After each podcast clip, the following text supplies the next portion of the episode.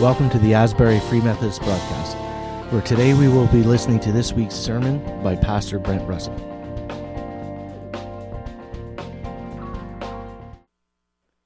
So, when I prayed the pastoral prayer there, what I did was use the word pray, P R A Y. We praise, and then we repent, and then we ask for others, and then you ask for yourself. And we're going to be talking about prayer. This is our second in the series of prayer. I want you to know this morning we're going to look at why pray, but I also want you to know how to pray. uh, most of us understand that, well, prayer is a good thing, right? Most of us get that. And yet, most of us don't pray as much as we think we should. And I think buried in that dilemma is some misunderstanding about prayer.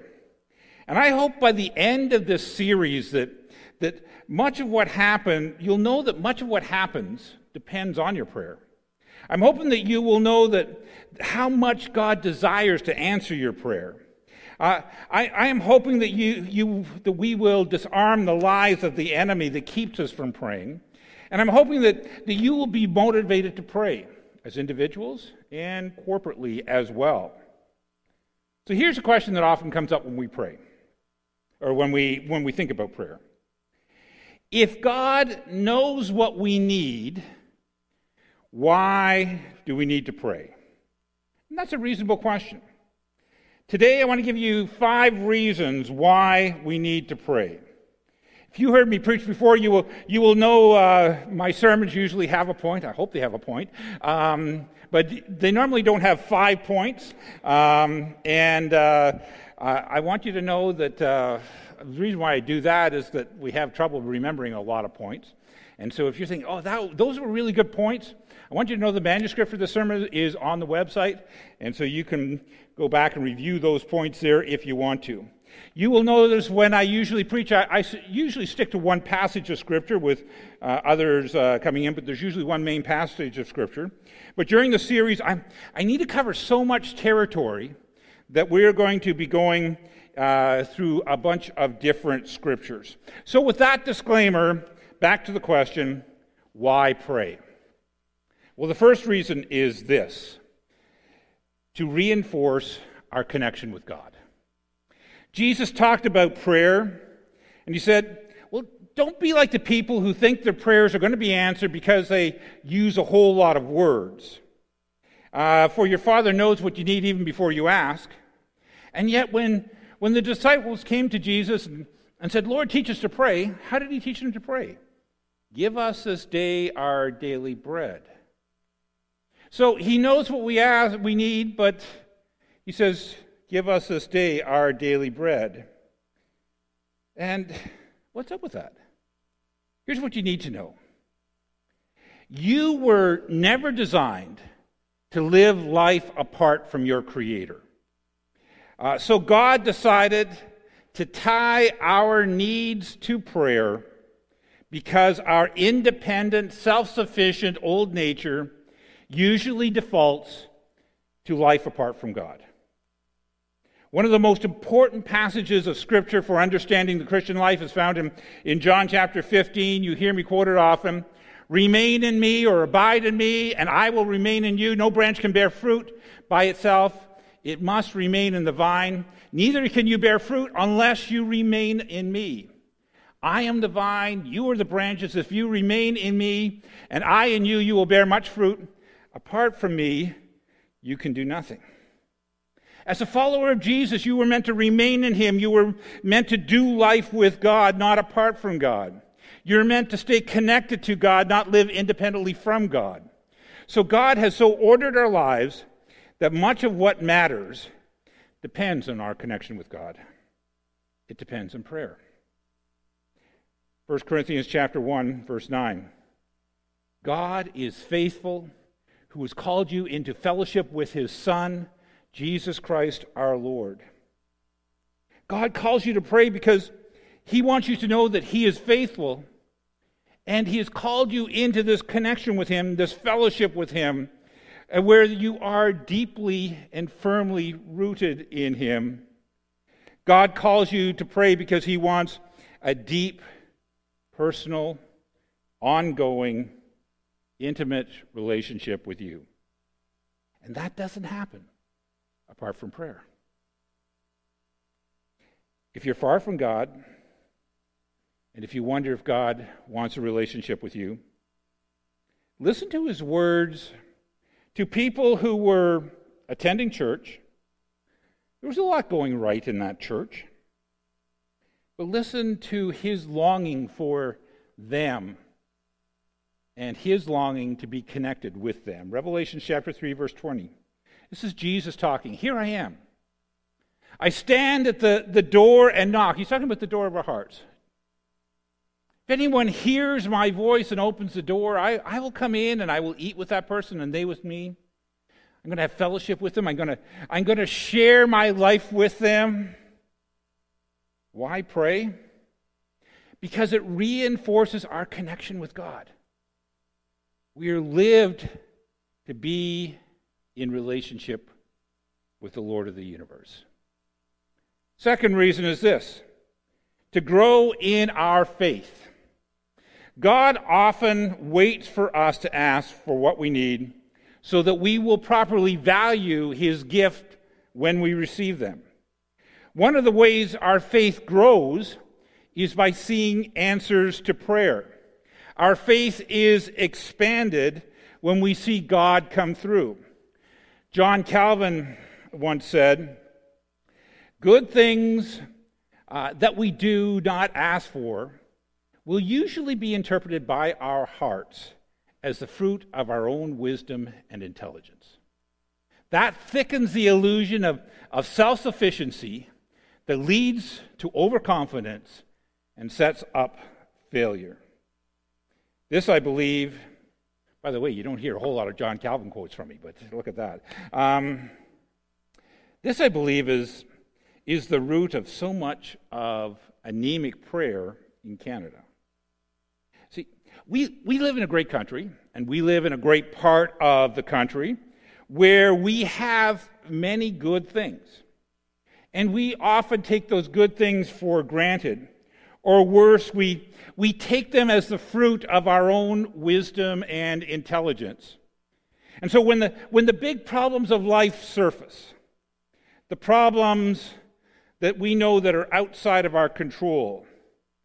We then turn to God, but, but we've already brought into the illusion of self sufficiency so that when we go to pray, there's very little faith. We fail to acknowledge that the air we breathe and the food we eat and the clothes we wear ultimately come from God we don't pray about the meetings we have to go to because well, we can rely on our own skills. We don't pray with, about what's going to happen in our day because whatever happens, we will we'll handle it. Often we miss what God wants to do in our days because we live lives of self sufficiency. And so when bad news from the doctor comes, or that phone call happens in the middle of the night, or that spouse is saying that he or she doesn't love you anymore, we're lost.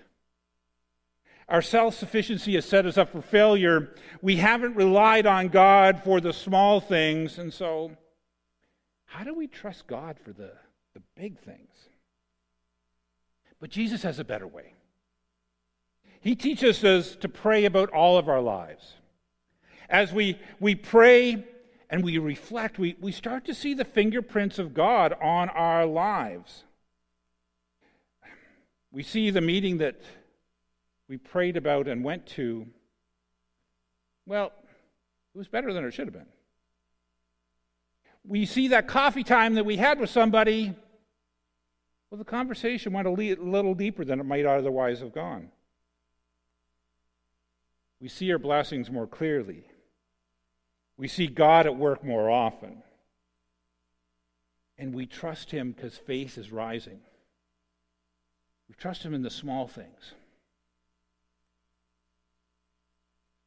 So when we get the horrible news, we're already experienced with the activity of God in our lives. We can trust Him now. Talking to one of my friends in, in Cuba this week. Um, or last week, I should say. And you need to understand that the people in Cuba, they're as well educated as we are. Um, they're probably a lot, work a lot harder than we do. Yet they don't have near as much as we have. My friend's wife has ongoing significant health problems. She has run out of ibuprofen, which she's been using to take the infection down and control the pain. Even if they have the money, there's none on the shelves. They can't get it. My friend tells me that right now they have enough to eat, but it's almost impossible to find any kind of protein. When my friend, who is a pastor, calls a prayer meeting, people show up. There's no sense of self sufficiency. Much of life is outside their control. But I have talked with these people through a translator. And these people are people of faith. Great faith, strong faith. Now, I'm not suggesting that we need to go through a famine. I am suggesting that we need to pray about our lives. The temptation in our country is toward self sufficiency, but faith is better. I know that one of the things that needs to happen as Asbury is that our faith in God needs to grow. Why pray? Well, it reinforces our connection with God. But as we start to pray, it grows our faith. Third answer to that question is well, prayer changes us. God has a way of changing us when we pray. You may, may remember um, Peter in Acts chapter 10. He was on the roof of a house in Jerusalem and he was praying and he was, says he was in the Lord and, and they were praying. He was praying and he sees this sheet drop down from heaven and in it is all this unkosher stuff. And a voice comes from heaven and says, Kill and eat. And Peter says, No way, I've always eaten kosher. The vision happens three times. And then the Spirit says to Peter, There's somebody going to come and show up at your door. I want you to go with them. And these people were Gentiles, non Jewish people, people like us. Now, you need to understand that Peter wasn't supposed to go into their house, he wasn't supposed to really associate with them um, he growing up with the fact that you don't do that. But he was in prayer. And as he was praying, God showed up. And Peter was changed. And he went to Cornelius' house and bore witness to the gospel, and they were saved. And that was really the genesis of ministry to people like you and me. I found that prayers changed my attitude in, in many different ways. Um, there were times I was waiting on God in prayer, and well, He didn't seem to be answering. I found that part of what God wanted to do was change me, change my heart. There's been times when God's convicted me to pray for people who had offended me. God, when you pray for people who you're having a hard time loving, has a way of breaking through and giving you love. I've often heard Psalm 37, verse 4, that says, Take delight in the Lord, and He'll give you the desires of, his, of your heart. One of the reasons God can make that promise is that prayer changes us. As we delight in the Lord, our desire and His desire have a way of merging into one. Prayer changes us. But prayer not only changes uh, wrong attitudes, but it creates right attitudes. Ephesians chapter 6 says, I pray out of his glorious riches, excuse me, pray out of his glorious riches that he may strengthen you with power through his spirit in your inner being. When you spend time with God in prayer, God has a way of strengthening you on the inside so that you're able to walk with confidence in this world because that you know that you are in God and God is in you. and that you can trust Him. Fear is banished, anxiety is diminished, and confidence rises because, well, God is near you. That kind of confidence changes us. It allows you to walk into uncertain situations from a position of strength. You don't really know what's going to happen, but you know that God's going to be there. I've seen that in my own life. If I had been pastoring 20 years ago through COVID, I would have been full of angst. I would be full of angst right now. See, we don't know what's going to happen in our future. Ministry has changed, attendance pass, uh, pass patterns have changed, giving practices have changed. There are a lot of unknowns. But I know this God is with us. We can rely on Him. We can trust Him in the middle of this change. Yeah, things are different and they're going to be different. 2019 is not returning. But we can trust God. God is, is going to provide. He'll give us the wisdom we need to figure out what we need to figure out. God will give us what we need. So I don't have a whole lot of angst about the future. I have a whole lot of questions about the future, but no angst. I'm trusting God. Prayers change me. It'll change you too. I pray to reinforce our connection with God. It grows our faith. Prayer changes us. Fourth reason is to keep us from falling into temptation. Matthew chapter 26, verse 41. Jesus in the Garden of Gethsemane tells his disciples, Watch and pray so you will not fall into temptation. Spirit is willing, but the flesh is weak. You know, sometimes we're, we're tempted because our heart desires something that is different than what God desires. That's what the Bible calls the flesh. We're, we're sometimes tempted by the world. We live in a world that takes no thought of God. The systems of our world, whether they um, be the, the healthcare system or the educational system or the government system or, or business, sometimes intentionally, but most often unintentionally, push us towards a life without God. The Bible also tells us that there is an enemy of our soul. He goes by various names Satan, devil, Lucifer. But sometimes our temptation originates with the demonic. Uh, Jesus experienced that. You probably will too. So Jesus says, watch and pray. Watch and pray that you don't fall into temptation. Paul says in Ephesians chapter 6 put on the full armor of God so that you may take your stand against the devil's schemes. Prayer is a way to put your armor on. Prayer is a way that Jesus taught us to, to face temptation. Not so much that you focus on your temptation, by the way, because always praying about your temptation is not the way to, to go. It's giving and setting your temptation before God and saying, God, you know, I'm tempted towards that. I leave that with you. But Lord, would you strengthen my relationship with you? Because as you focus on who God is, there's a way that the temptation has, has less strength.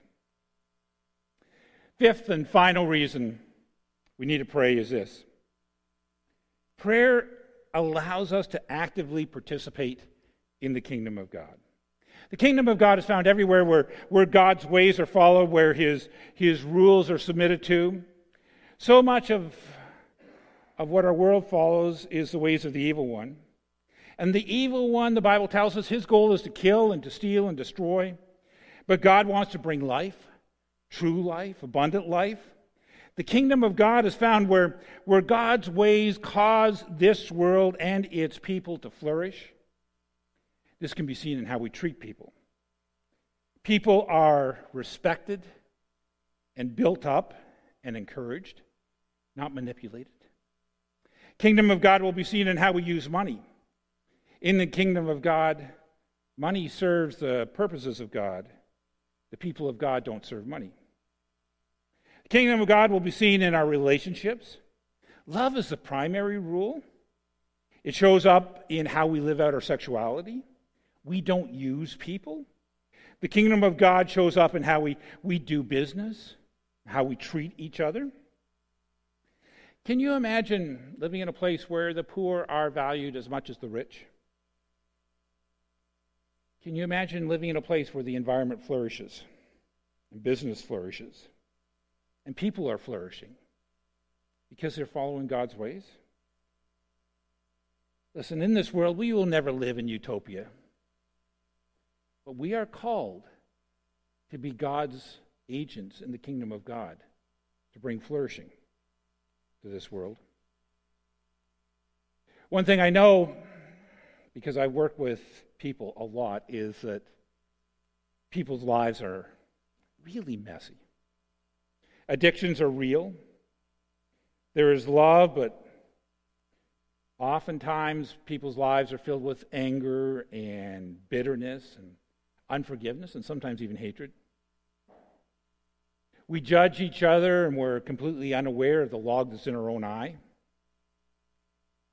In our town, there are people who are plagued with a failure to flourish. Prayer allows us to actively participate in the kingdom of God and in the purposes of God. It allows us to, to see what it means for our lives to flourish and for the lives of those around us to flourish. It allows us to cooperate with God and in the different aspects of abundant life, to settle in our hearts, our, our families, our, our church, our, our community, that all these spheres would flourish. I've often found that the way the gospel is portrayed sometimes is way too narrow. We talk about praying the sinner's prayer to get into heaven. Listen to Colossians chapter 1, verse 19. For God was pleased to have his fullness dwell in him, Jesus, and through him to reconcile to himself, catch this, all things, whether things on earth or things in heaven, by making peace through his blood shed on the cross. All things. He's not just reconciling people. He's reversing the curse from the Garden of Eden. The curse has infected the environment, our health, personal relationship, community relationships, and of course, relationship with God Himself. In prayer, you are invited to allow the kingdom of God not only to invade your own heart, but to allow the Spirit of God to move in our community. You are cooperating with God to see His kingdom come and His will be done. You are cooperating with Him as He reconciles all things to Himself. In prayer, you, you're going to receive specific directions for living and for ministering as we follow the promptings of God. We're going to see that He'll cause our hearts to flourish that's what he does. He changes us. But then, as we start praying for the big things around us as well, our community to flourish. Apart from him, we can do nothing. Connected to him, amazing things happen. Why pray? To reinforce our connection to God, to grow in our faith, because prayer changes us, to keep us from falling into temptation, that prayer allows us to actively participate in the kingdom of God. So, are you comfortable with how much you pray? Or do you think maybe your prayer life should be more than it is? This is not a guilt thing. This is uh, yeah, we need to have a conversation with Jesus so we can flourish thing. So, what I want to ask you is if you are feeling that, yeah, I need to pray some more, I mean, not all of you will. Some of your prayer lives are vibrant and you're praying as much as you should. Um, but if you do need to pray for more, let me ask you a question. What time are you going to pray at? And how long are you going to pray for? If you're just starting out, 15 minutes. It'll grow from there. Um, and where are you going to pray? I'm going to spend some time, and we're going to spend some time in quiet prayer. And I want you to answer those questions in your own heart and talk to God about it. Lord, when should I pray? 7 o'clock in the morning? 10 o'clock in the evening? For how long should I pray? 15 minutes? 20 minutes? An hour? And uh, where am I going to do that? Because prayer often happens more when you associate it with a place. So let's pray together. Lord Jesus, in these moments of silence, as we look at do you want us to pray more than we are, I invite you to speak into that. If the answer is yes, Lord, show us how much. Lord, and Lord, protect us from um, trying to discipline ourselves into spirituality. You've called us to pray, but Lord, for each of us, it's going to be a different thing. So, Lord, when would you like us to pray? And how long would you like us to pray for? And where would you like us to do that?